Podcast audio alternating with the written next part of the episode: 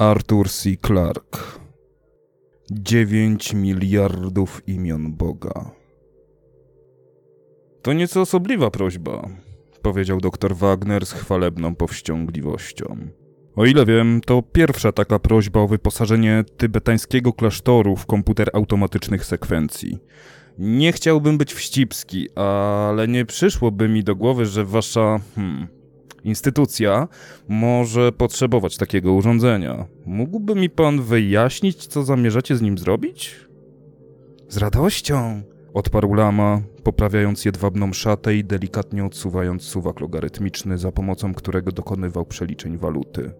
Wasz komputer, Mark V, może przeprowadzić wszystkie rutynowe obliczenia matematyczne do 10 cyfr. Ponieważ jednak my w naszej pracy posługujemy się literami, a nie cyframi, pragniemy, byście zmodyfikowali obwody wyjściowe. Maszyna będzie drukować słowa, nie kolumny cyfr. Nie całkiem rozumiem. To jest projekt, nad którym pracujemy od trzech wieków, czyli od założenia klasztoru. Jest on dość obcy waszemu sposobowi myślenia, zatem liczę, że wysłucha pan moich wyjaśnień z otwartym umysłem. Oczywiście. Tak naprawdę to zupełnie proste. Spisujemy listę wszystkich możliwych imion Boga. Słucham? Mamy powody wierzyć, ciągnął niewzruszenie lama, że wszystkie te imiona można zapisać za pomocą nie więcej niż dziewięciu liter opracowanego przez nas alfabetu. I nad tym pracujecie od 300 lat. Tak, a spodziewaliśmy się, że wypełnienie tej misji zajmie nam około 15 tysięcy lat. O, doktor Wagner był wyraźnie oszołomiony. Teraz rozumiem, dlaczego chcecie wynająć jedną z naszych maszyn. Ale jaki właściwie jest cel tego projektu? Lama zawahał się na ułamek sekundy i Wagnerowi przebiegło przez myśl, czy go przypadkiem nie uraził. Jeśli nawet tak, to odpowiedź nie zawierała ani śladu rozdrażnienia. Jeśli pan chce, może pan to nazwać rytuałem, ale to fundamentalna część naszych wierzeń. Wszystkie liczne imiona najwyższej istoty Bóg, Jehowa, Allah i tak dalej, to jedynie stworzone przez człowieka etykiety. Istnieje problem filozoficzny o pewnym stopniu trudności, którego proponuję tu nie rozważać, lecz gdzieś pomiędzy wszystkimi możliwymi kombinacjami liter istnieje to, co niektórzy mogą nazwać prawdziwymi imionami Boga. Staramy się więc je wszystkie spisać drogą systematycznej permutacji liter.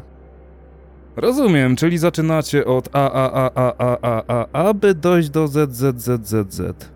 Właśnie, chociaż używamy własnego, specjalnego alfabetu. Zmodyfikowanie automatycznych maszyn do pisania, by mogły sobie z nim poradzić, jest oczywiście trywialnie proste.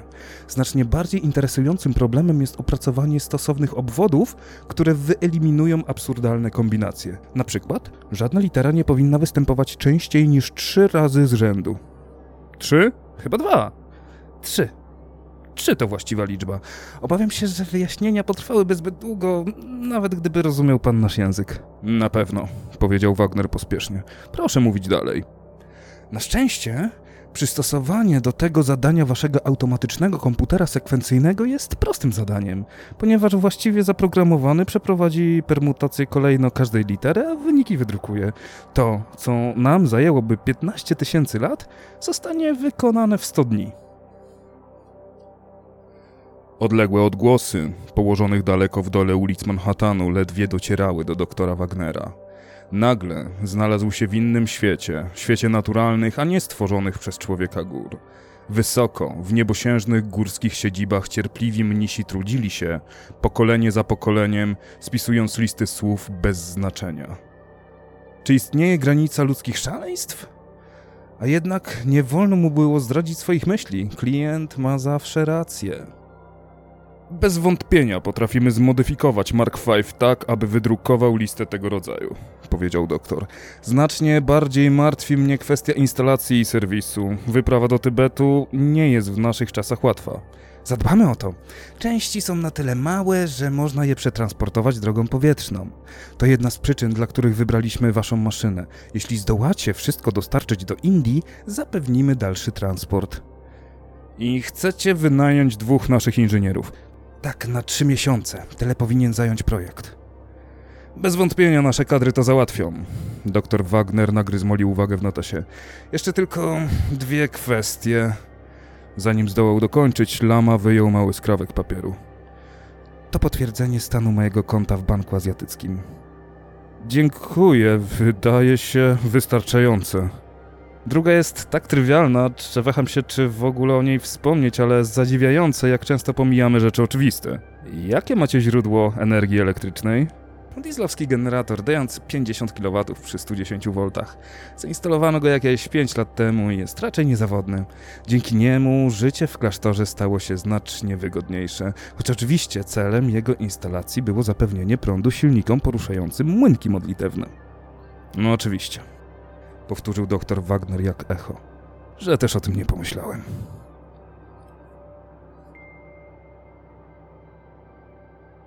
Widok z murów przyprawiał o zawrót głowy, ale z czasem do wszystkiego można się przyzwyczaić. Po trzech miesiącach ani licząca 2000 stóp przepaść, ani daleka szachownica pól w dolinie nie robiły już na George'u Harley'u wrażenia. Opierał się o wygładzone wiatrem kamienie i ponuro spoglądał na dalekie góry, których nazw nawet nie chciało mu się poznać. To jest, myślał, największe wariactwo, jakie mi się przydarzyło – Niektórzy z laboratorium nazwali to projektem Shangri-La. Już od tygodni Mark V przeżuwał hektary arkuszy zapisanych jakimś bełkotem. Cierpliwie i nieubłaganie ustawiał litery we wszystkich możliwych kombinacjach, wyczerpując każdą możliwość. Kiedy karty wyłaniały się z elektromatycznych maszyn do pisania, mnisi starannie odcinali je i wklejali do ogromnych ksiąg. Za tydzień chwała niebiosom będzie koniec. George nie wiedział, jakie to tajemnicze obliczenia przekonały mnichów, że nie muszą się zajmować słowami 10, 20 lub 100 literowymi. W jednym z jego stale powracających koszmarów sennych następowała zmiana planu i najwyższy lama, którego oczywiście nazywali samym Jaff, choć ani trochę go nie przypominał, nagle oznajmiał, że projekt zostanie przedłużony mniej więcej do Anno Domini 2060. Cóż, byli do tego jak najbardziej zdolni. Wiatr z hukiem zatrzasnął drzwi i obok George'a stanął Chuck. Jak zwykle palił jedno z tych cygar, które zjednały mu taką popularność wśród mnichów. Jak to się okazało, skłonnych do kosztowania wszystkich mniejszych i większych rozkoszy życia. To jedno trzeba im było przyznać. Może to i szaleńcy, ale nie purytanie. Na przykład te ich ciągłe wyprawy do wioski Słuchaj, George, odezwał się Chuck nerwowo. Dowiedziałem się czegoś i mogą być teraz problemy. Co? Maszyna jest niegrzeczna? Był to najgorszy dopust, jaki George potrafił sobie wyobrazić. Trzeba by odłożyć powrót, a to byłoby straszne. W jego obecnym stanie nawet telewizyjną reklamę uznałby za mannę z nieba. Przynajmniej stanowiłaby jakąś łączność z domem. Nie, nie, nic w tym guście. Chuck usiadł na murze, co było niezwykłe, bo normalnie przepaść go przerażała. Właśnie dowiedziałem się, o co tu tak naprawdę chodzi. No jak to? Myślałem, że wiemy. Jasne, wiemy, co starają się osiągnąć, ale nie wiemy dlaczego. To kompletne szaleństwo. Jakbym nie wiedział, burknął George. Ale sam właśnie wyłożył mi kawę na ławę. Wiesz, że wpada każdego popołudnia, żeby popatrzeć na wychodzące arkusze? No i tym razem był dość poruszony, przynajmniej jak na niego. Kiedy mu powiedziałem, że zabieramy się do ostatniego cyklu, spytał mnie z tym swoim słodkim akcentem, czy kiedykolwiek się zastanawiałem, co usiłują osiągnąć. Jasne, powiedziałem i wtedy mi wytłumaczył. Dawaj, kupię wszystko. No więc oni uważają, że kiedy spiszą wszystkie jego imiona, a sądzą, że jest ich około 9 miliardów, Boża wola się wypełni. Rasa ludzka zakończy misję, dla której została stworzona i nie będzie już powodu, żeby dalej istniała. Sama myśl o tym to jakieś bluźnierstwo. Czego się po nas wtedy spodziewają? Samobójstwa? Nie będzie takiej potrzeby. Kiedy lista zostanie zakończona, Bóg wkroczy do akcji i po prostu zwinie interes. Bingo! Hmm, już łapię. Jak skończymy robotę, będzie koniec świata. Czak roześmiał się nerwowo. To właśnie powiedziałem Samowi i wiesz co się stało? Spojrzał na mnie bardzo dziwnie, jak na klasowego matołka i powiedział To nie będzie aż tak trywialne. George zastanawiał się nad tym przez chwilę. To ci dopiero zagadka, powiedział w końcu. Ale co według ciebie mamy zrobić? Wątpię, żeby to miało dla nas jakiekolwiek znaczenie. Od początku wiedzieliśmy, że to wariaci. Tak, ale rozumiesz, co się może stać? Kiedy lista będzie zakończona i nie odezwie się trąba na sąd ostateczny, czego wszyscy się tam spodziewają, mogą nas za to obwinić. W końcu naszego sprzętu używają. Wcale mi się to nie podoba. Rozumiem, powiedział George powoli. Masz rację, ale wiesz, nie bylibyśmy pierwsi. Kiedy byłem dzieckiem, mieliśmy w Luizjanie takiego szalonego kaznodzieję, który oznajmił, że w najbliższą niedzielę będzie koniec świata. Uwierzyły mu setki ludzi. Nawet posprzedawali domy. Nic się nie wydarzyło, a oni nie wściekli się tak, jak można by się tego spodziewać. Po prostu uznali, że pomylił się wprawdzie w obliczeniach, ale myśl zasadniczo była słuszna. I chyba dalej mu wierzą. To nie Luizjana, jeśli sam nie zauważyłeś. Nas jest tylko dwóch, a tych mnichów setki. Lubię ich i żal mi będzie starego sama, kiedy jego dzieło życia wybuchnie mu w twarz. Ale mimo wszystko wolałbym być wtedy gdzie indziej. Ja się o to modlę od tygodni. Tyle, że nie możemy nic zrobić, dopóki nie wywiążemy się z umowy i nie przyleci po nas środek transportu.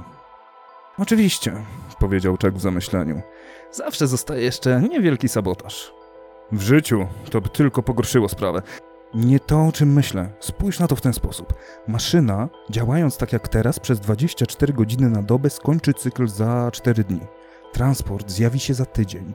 Więc podczas przeglądu technicznego musimy tylko znaleźć coś do wymiany, coś co odwlecze pracę o kilka dni.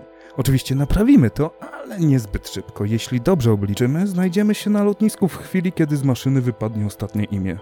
Wtedy już nas nie dogonią. Nie podoba mi się to. Jeszcze nigdy nie zostawiałem niedokończonej roboty. Poza tym z pewnością zaczęliby coś podejrzewać. Nie. Będę siedział na tyłku i zobaczę, co się stanie. Nadal mi się to nie podoba. Powiedział siedem dni później, kiedy małe, zahartowane górskie koniki zwoziły ich krętą drogą w dół. I nie myśl, że uciekam, bo się boję. Żal mi tylko tych biedaków z góry i nie chcę być na miejscu, kiedy się dowiedzą, jakich nabraliśmy. Ciekawe, jak przyjmie to sam. Śmieszne, odpowiedział Chuck. Ale kiedy się żegnałem, miałem wrażenie, że on wie, że uciekamy i wcale go to nie rusza, bo wie, że maszyna pracuje jak w zegarku i robota będzie wkrótce ukończona. A potem, no oczywiście, dla niego po prostu nie ma już żadnego potem. George obrócił się w siodle i spojrzał na wijącą się w górze drogę. Za chwilę klasztor zniknie im z oczu.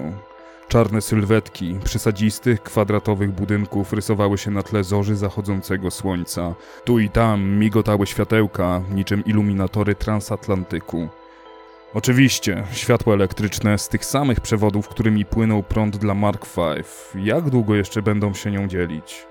Czy mnisi, rozwścieczeni i rozczarowani, zniszczą komputer? Czy po prostu spokojnie usiądą i zaczną obliczenie od nowa? Dobrze wiedział, co w tej chwili dzieje się na szczycie góry. Najwyższy lama i jego asystenci siedzą w tych swoich jedwabnych szatach, przeglądając arkusze, a młodsi mnisi wyjmują je z drukarek i wklejają do wielkich ksiąg. Nikt się nie odzywa, słychać tylko uporczywy stukot, niekończącą się burzę klawiszy drukujących papier, bo sam Mark V, wykonujący tysiące obliczeń na sekundę, jest całkowicie bezgłośny. Po trzech miesiącach czegoś takiego, pomyślał George, każdy zacząłby chodzić po ścianach. Jest! zawołał Chuck, wskazując dolinę. Ale piękny widok! Rzeczywiście, stary, zniszczony DC-3, stojący na końcu pasa startowego, przypominał malutki srebrny krzyżyk. Za dwie godziny przeniesie ich w wolność i normalność. Była to myśl godna smakowania niczym szlachetny trunek i George rozkoszował się nią, kiedy konik cierpliwie dreptał po stoku góry. Szybko zapadający w wysokich Himalajach zmrok prawie już ich dopadł. Na szczęście droga była doskonała, jak zwykle w tym regionie, a oni mieli pochodnie.